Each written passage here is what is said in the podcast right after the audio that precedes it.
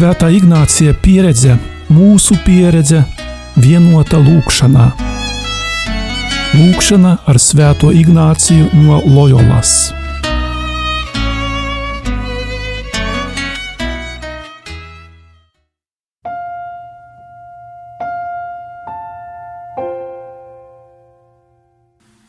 Ir Ignāciskās lūkšanas pusstunda. Meditācija parasti mūs aicina uz noklušanu un mierīgu sirds noskaņu. Advents tiek saukts par kluso laiku, bet šodienas evaņģēlijs ir skaļš. Tas kliedz, jo pravieši nečukst, viņi runā skaļi. Varbūt priekš tiem no mums, kuri tā arī vēl neesam noklusuši un norimuši lai mēs saklausītu, jo vēsts ir svarīga. Jānis Kristītājs saka, ka būt nomodā nozīmē atgriezties.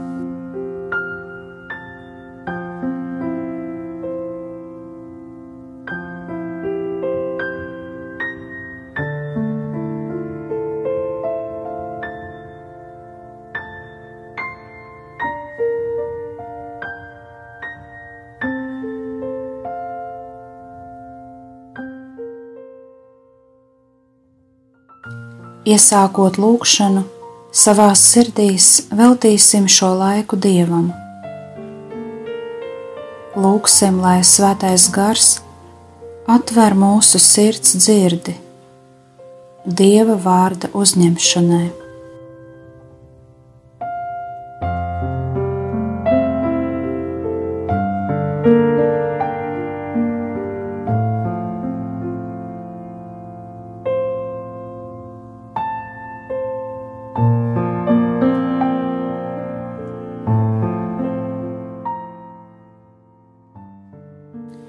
Uzmodinu sirdī nodomu, lai viss, ko šai brīdī domāšu, sajutīšu, vēlēšos, un lai visa mana dzīve kalpotu lielākam dieva godam.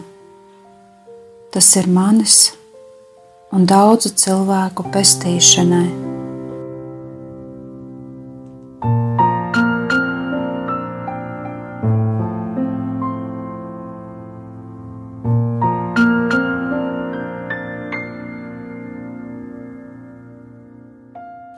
Ieklausīsimies fragmentā no Marka evaņģēlija.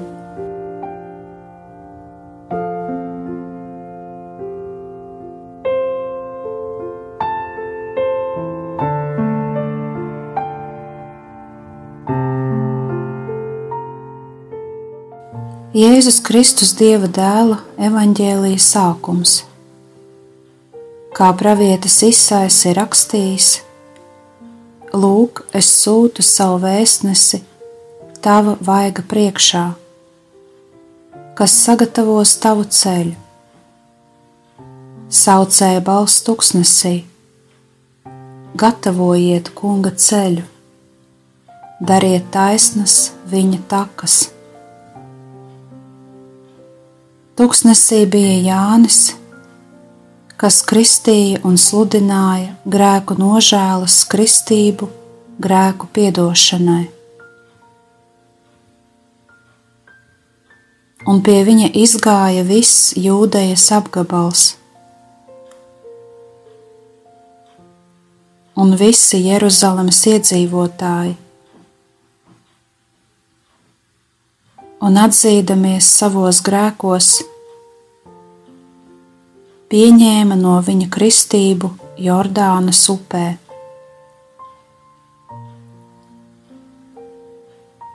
Un Jānis bija ģērbies kamieļa spalvas drēbēs, un ādas josta bija ap viņa gurniem. Un viņš ēda siseņus un meža medu. Viņš sludināja sacīdams: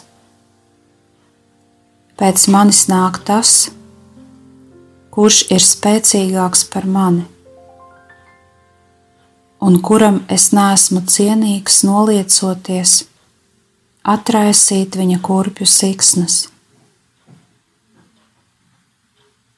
Es jūs kristīju ar ūdeni, bet viņš jūs kristīs ar svēto garu.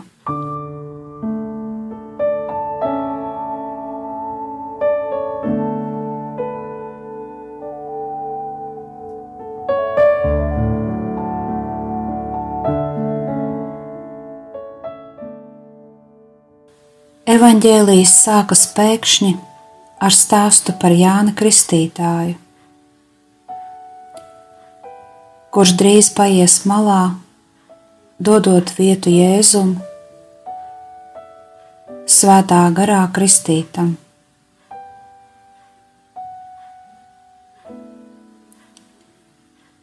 Evanģēlists Marks ir vienīgais, kurš atvērti un tieši sniedz apzīmējumu labā vēsts. Jēzus Kristus, Dieva dēla evaņģēlīja sākums.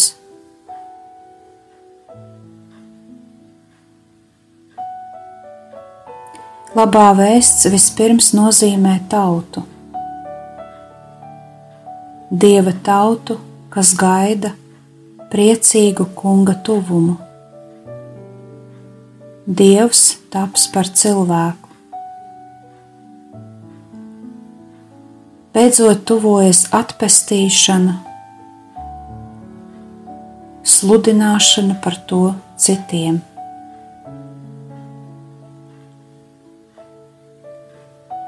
Labā vēsts ir Jēzus Kristus, kuram Jānis Kristītājs gatavo ceļu. Labā vēsts ir Jēzus Kristus savā tautā. Jēzus Kristus nāk un skaidro labās vēsts nozīmi.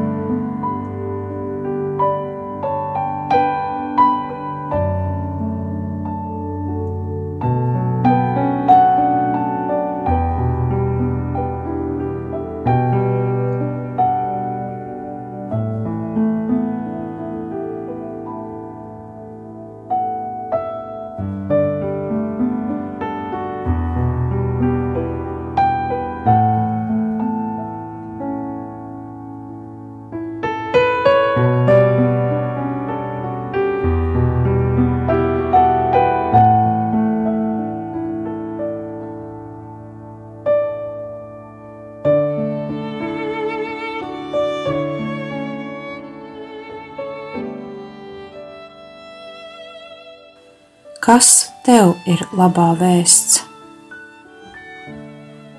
Kā tu to saproti, kā izdzīvo? Padomā brīdi.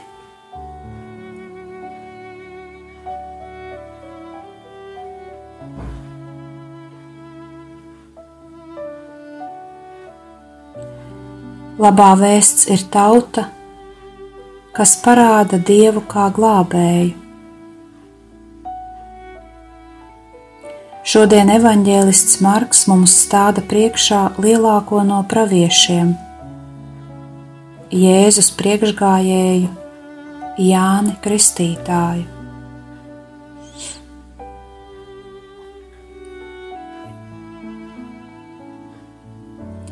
Un nu ir nācis jauns, pēdējais no vecās derības praviešiem - Jānis, Zahārija un Elizabetes dēls.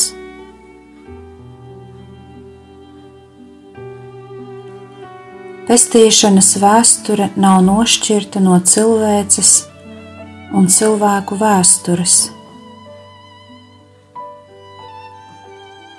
Dievs darbojas caur mūsu dzīves notikumiem, mūsu dienu politiskās un reliģiskās varas laikā šeit un šodien.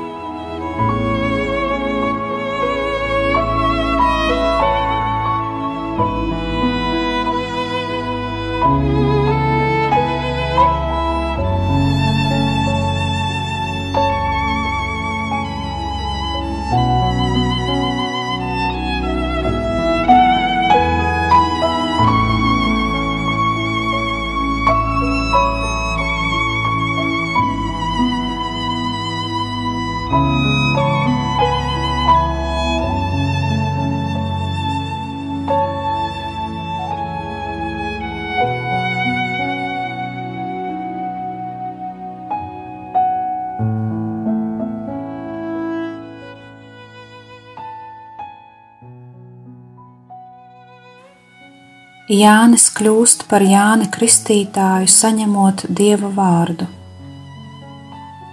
Lūk, pravieša aicinājums būt atvērtam dieva vārdam. Katra kristieša aicinājums būt par balsi dieva vārdam.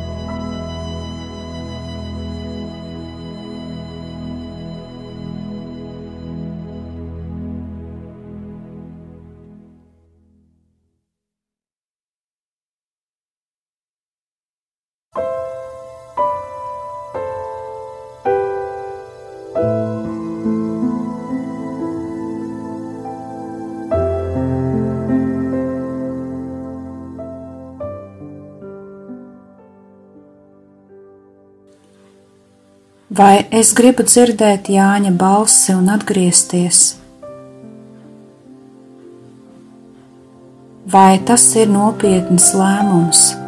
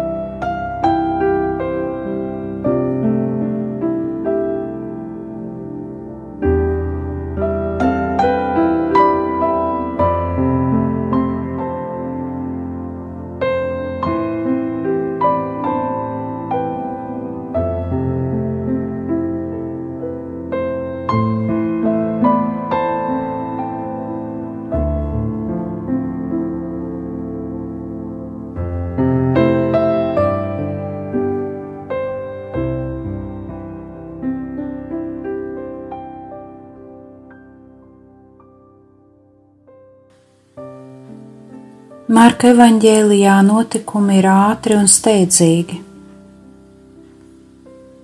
Notikumu ir daudz, lai varētu ļauties dziļākiem skaidrojumiem. Evanģēlists Marks no pēkšņas Jāņa Kristītāja parādīšanās pārlec pie Jēzus, kas tuvojas Jānim. Jānis būs tas, kas Jēzu kristīs. Kristības svētajā garā būs daudz varenākas par bargajiem Jāņa pamudinājumiem.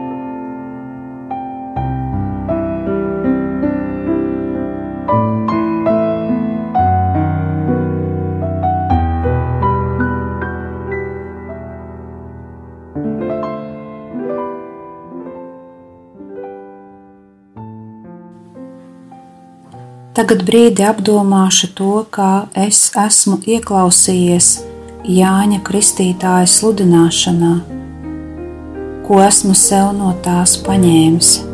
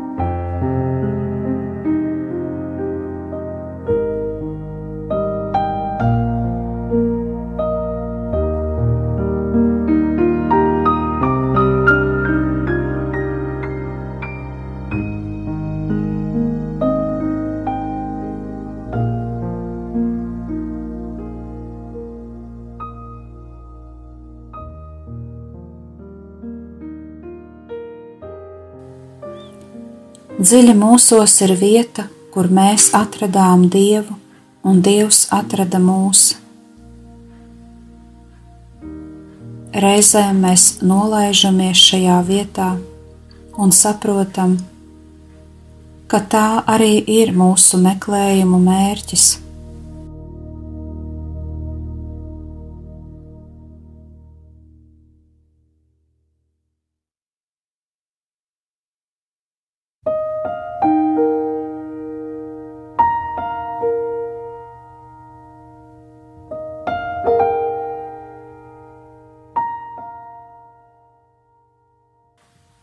Tur sajūtamies kā mājās.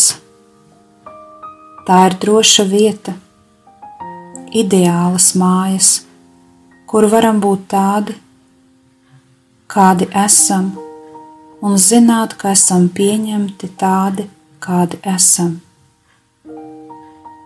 Esam pieņemti un saprasti. Šeit varam satikt izaicinājumus pamudinājumus augt, tomēr vienmēr dziļas un stipras mīlestības kontekstā.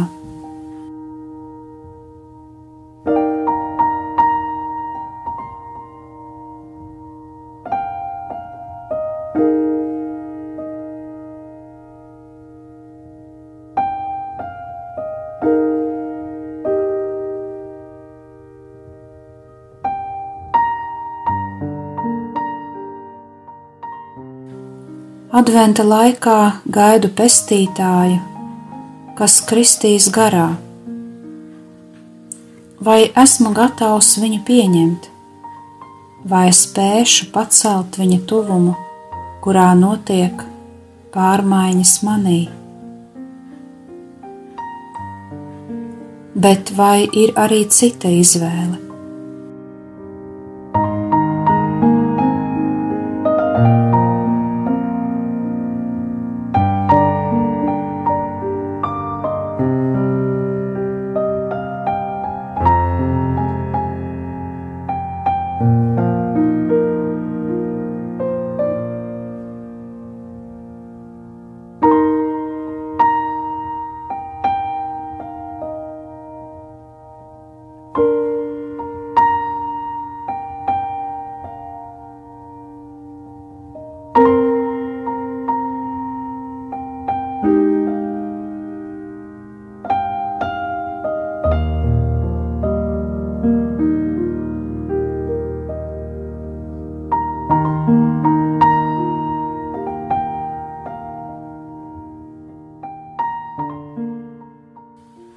Evanģēlists Marks neatstāja vietu šaubām. Jāņa Kristītāja, sludinātais pestītājs, patiesi nāks un piedāvām ātri.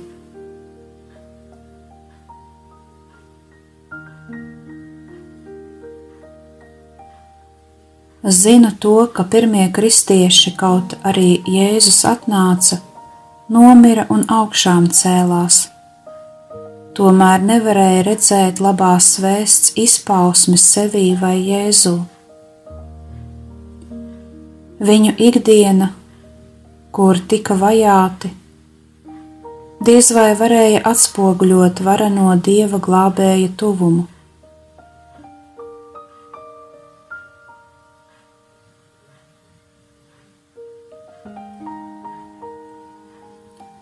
Tāpēc apustulis Pāvils savā otrajā vēstulē mudina un iedrošina, citējot psalmus, ka viena diena ir kā tūkstoš gadu, un tūkstoš gadu kā viena diena.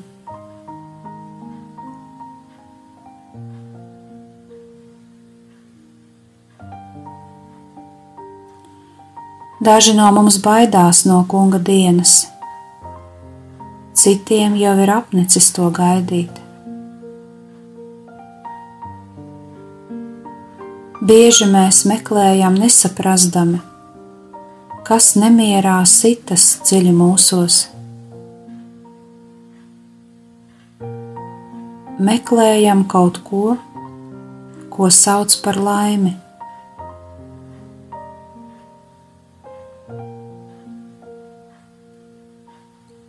Vai tu ilgojies pēc dāvanas vārdā laime?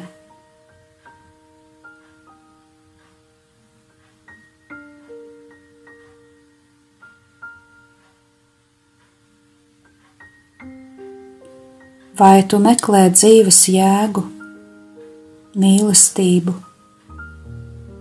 izpratni? Spēju pieņemt cilvēciskās veiksmes un neveiksmes.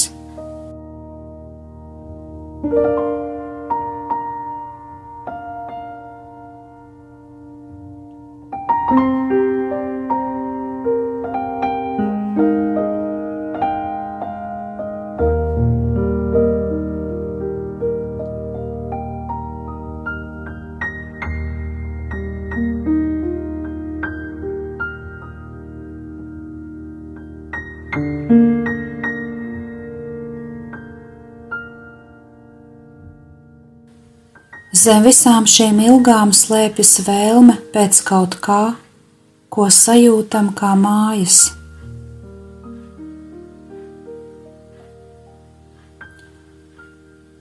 Kā tu domā, vai tam ir kāda saistība ar ilgām pēc tikšanās ar kungu?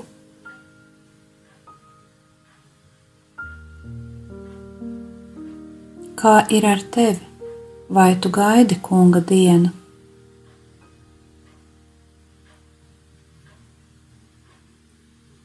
Un ko vēl tu gaidi?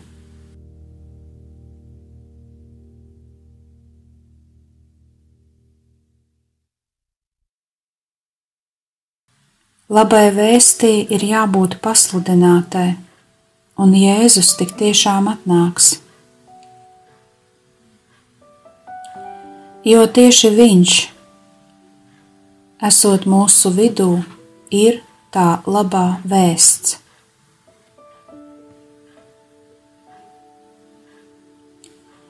Šis iekšējais gaidīšanas process ir jau pastāvošas patiesības atrašana.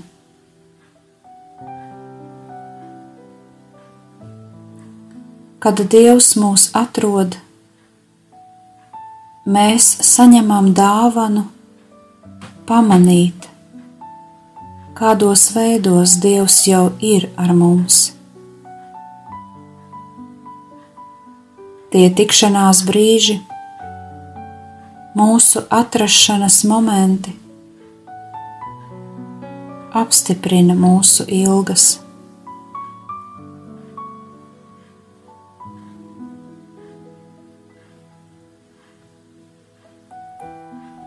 Kā zināt, ka Dievs mūs meklē?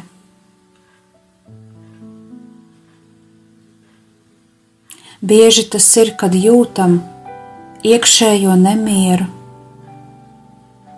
un vārdā nenosaucamu vientulību. Kad jūtam ilgas pēc dziļākām attiecībām,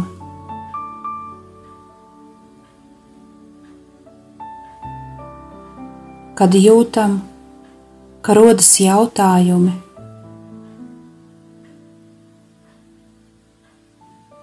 dzīves jēgas pēkšņā atklāsmē. Kad apņem negaidīts miers un iekšējās labsajūtas,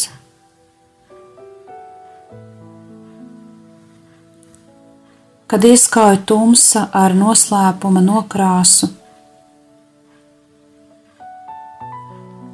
kad mūsos dzimst ilgas pēc lielākas patiesības kad iedegas cerība, kad augstam pēc taisnīguma, kad mūs satriec apziņa par Dieva žēlsirdību, kad saviņo saskarsme ar dabu. Tie visi ir brīži, kad Dievs mūs meklē.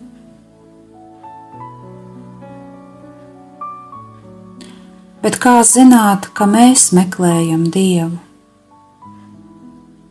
Tad zīmes var būt šādas: piekrišana ilgāku laiku pabūt ar nenosauktu nemieru mūsos.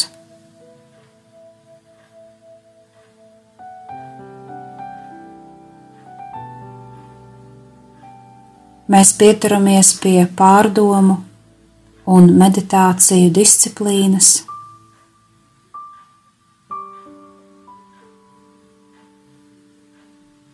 Ir pretošanās bailēm, nemieram, rūpēm.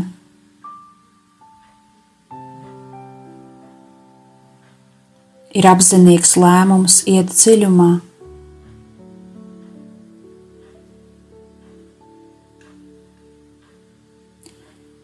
Mēs meklējam Dievu, kad atzīstam sevī to, kas ir labs.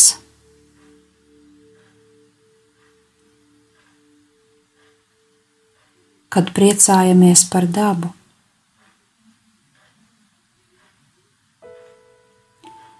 kad droši ieejam situācijā, kura prasa risku un meklējumus.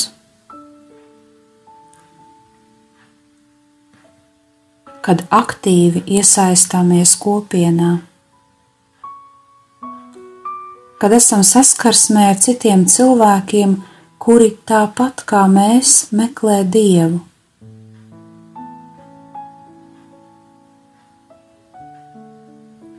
Kad atpazīstam arī citos to, kas ir labs. Tās visas ir zīmes, ka mēs meklējam Dievu.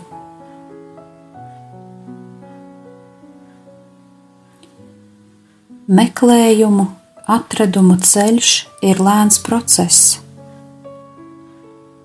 Tam vajadzīga pacietība, stipra ticība, atradumu spēkam. Vajag ar vienu no jauna sasildīt sirdi ar atmiņām par tiem brīžiem, kad sajutāmies kā mājās.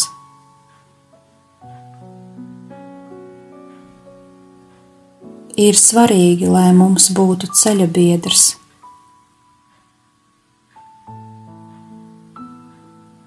Piedzīvojam lielu prieku un spēku, kad citi meklē kopā ar mums.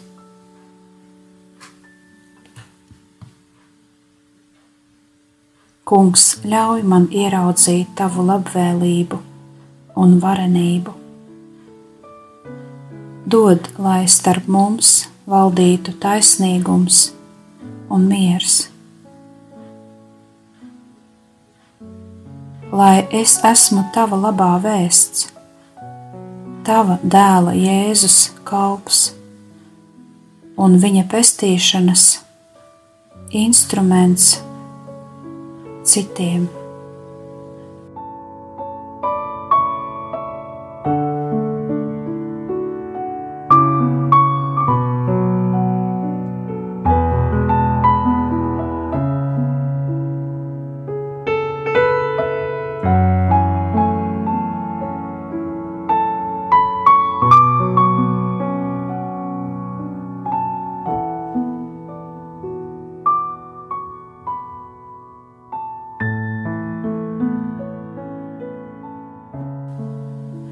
Tagad brīdi apdomāšu, kas šajā lūkšanā bija svarīgs, ko paņemšu līdzi kā nemainīgu vērtību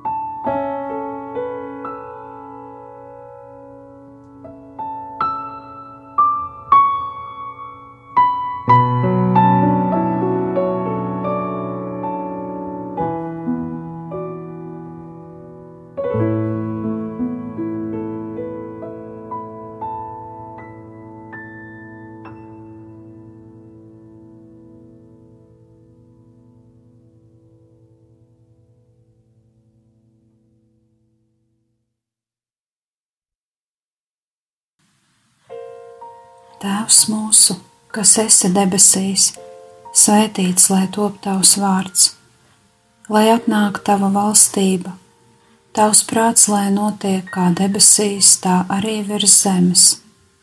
Mūsu dienascho maizi dod mums šodien, un piedod mums mūsu parādus kā arī mēs piedodam saviem parādniekiem, un neieved mūsu kārdināšanā, bet atpestī mūs no ļauna. Āmen!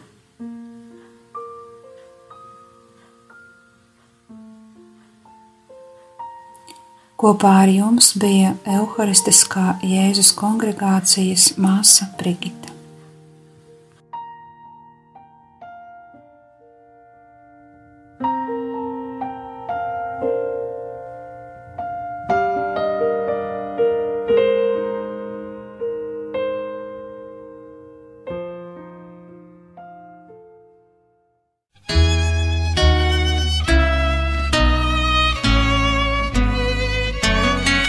Svētā Ignācija pieredze, mūsu pieredze, vienota lūkšanā.